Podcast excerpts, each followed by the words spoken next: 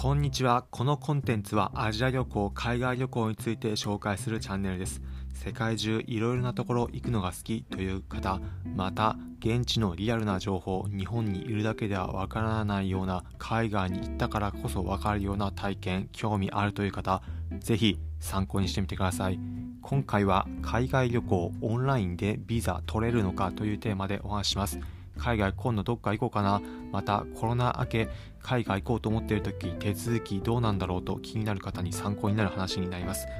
海外行かれる時皆さんどのような手続きされて行かれるでしょうか。国によって違うんですがビザ取る必要あるところもあるかと思います。今この放送をしている2023年の3月時点でも国によっては渡航する際ビザが必要になってくるところもあります、まあ、その時の状況などによっても変わってきて例えば中国日本からもおそらく渡航される方多いかと思いますがこの放送している時点ではビザが必要な状態になっています。以前であれば日本人はビザなしで渡航できた日数は限られているんですが特定の日数以内であればビザなしでも渡航できるという状態だったのが時期によってはビザが必要というふうになっている。タイミングもあります、まあ、他にも例えば南米のブラジルであれば以前は日本人ビザなしで渡航できる時期もあったんですが今後の方針としてブラジル政府の見解として日本人もビザ必要になるようにするというような見識発表していたいところなどもあります、まあ、そういった国などによっても状況変わりますしタイミングなどにも状況よって変わってくるんですが特にオンラインでビザなどを取れるのかというところについても深く紹介します。皆さんはビザ取るときに毎回大使館に行くのがめんどくさいだったりまた郵送するにあたっても郵送の手続きがめんどくさいだったり費用が気になるという方もいるかと思います。大都市圏住んでいる方であれば大使館行くのもそこまで苦労かからないかもしれませんが場合によっては大都市圏例えば東京の大使館だったり大阪の総領事館行くのは面倒というケースもあるかと思います。郵送についてもいつ帰ってくるかわからない輸送されたものがというタイミングもあってできればビザ取得な場合取得しなければいけない場合オンラインで取りたいというケースも多いかと思います、まあ、そういった時実は国によってはオンラインでネット上でビザが取れる利用できるというケースもあります、まあ、今回は実際にオンラインでビザ取得してみたのでモデルケース1つ紹介します。国によっても日本人が取得するときにオンラインで取れるところもあれば大使館などで手続きしなければいけないというところに分かれているんですが今回ベトナムについて紹介します。ベトナム日本人が行く際であれば観光など目的の場合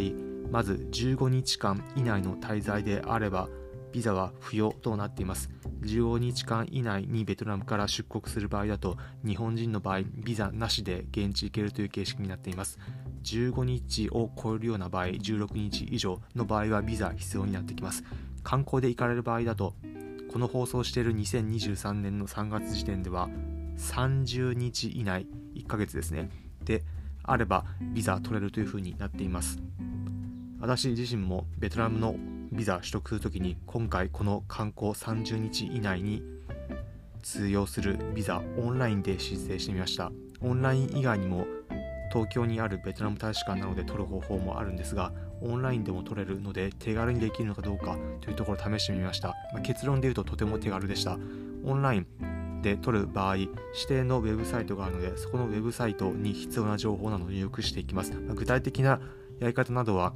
そういったものを紹介されている日本語のブログ丁寧に書いてくださっている方もいるのでそういうところを参照すれば必要事項などは判明してきます。必要事項を記入してオンライン上で申請してだいたい4日程度経った後再度確認してみると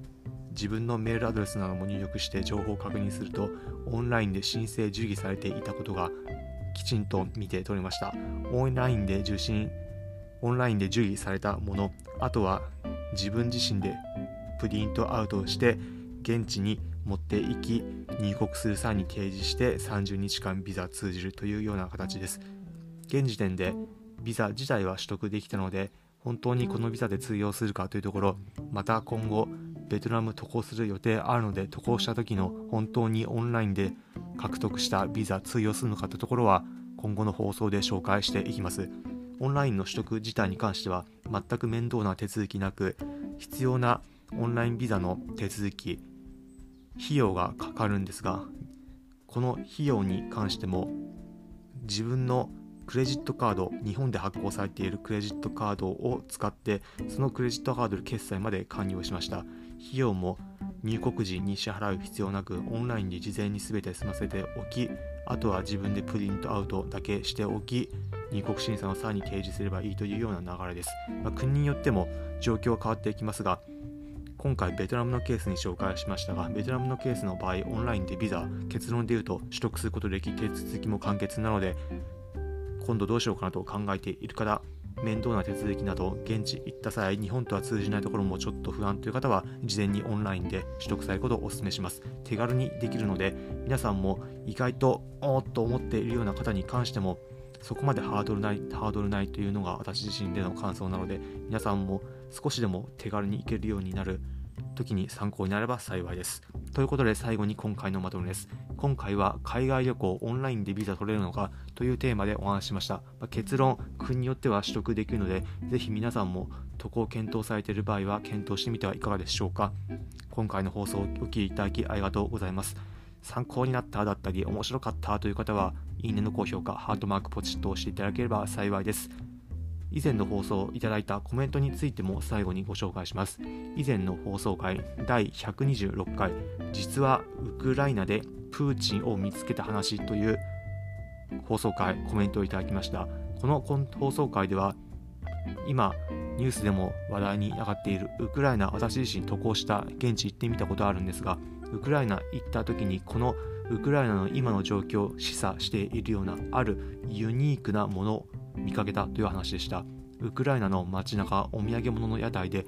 実はウクライナなのにプーチンさんがいたんだという話になります。この放送回にいただいたコメントを読み上げて紹介します。いただいたのひろちゃんさんからいただきました。毒が効いていてとても面白い商品ですね。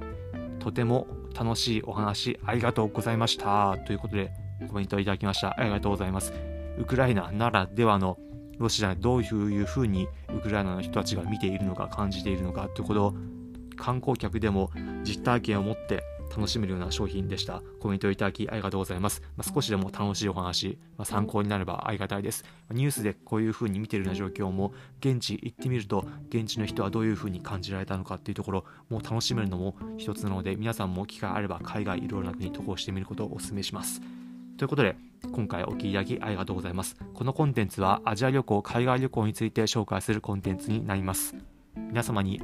世界中各地行く際役立つ情報、アジア各地に行く際楽しめる情報をお届けしていきます。まあ、例えば現地の美味しいグルメだったり、日本人目線で楽しめる場所の紹介、また格安で行ける航空券の情報など、さまざ、まなところ、実体験をもとにして紹介していきます。お面白そうだったり、また聞いてみようかなという方は、ぜひこのコンテンツ、フォローボタン、ポチッと押していただければ幸いです。それでは今回お聴きいただきありがとうございました。また次回世界中アジア各地でお会いしましょう。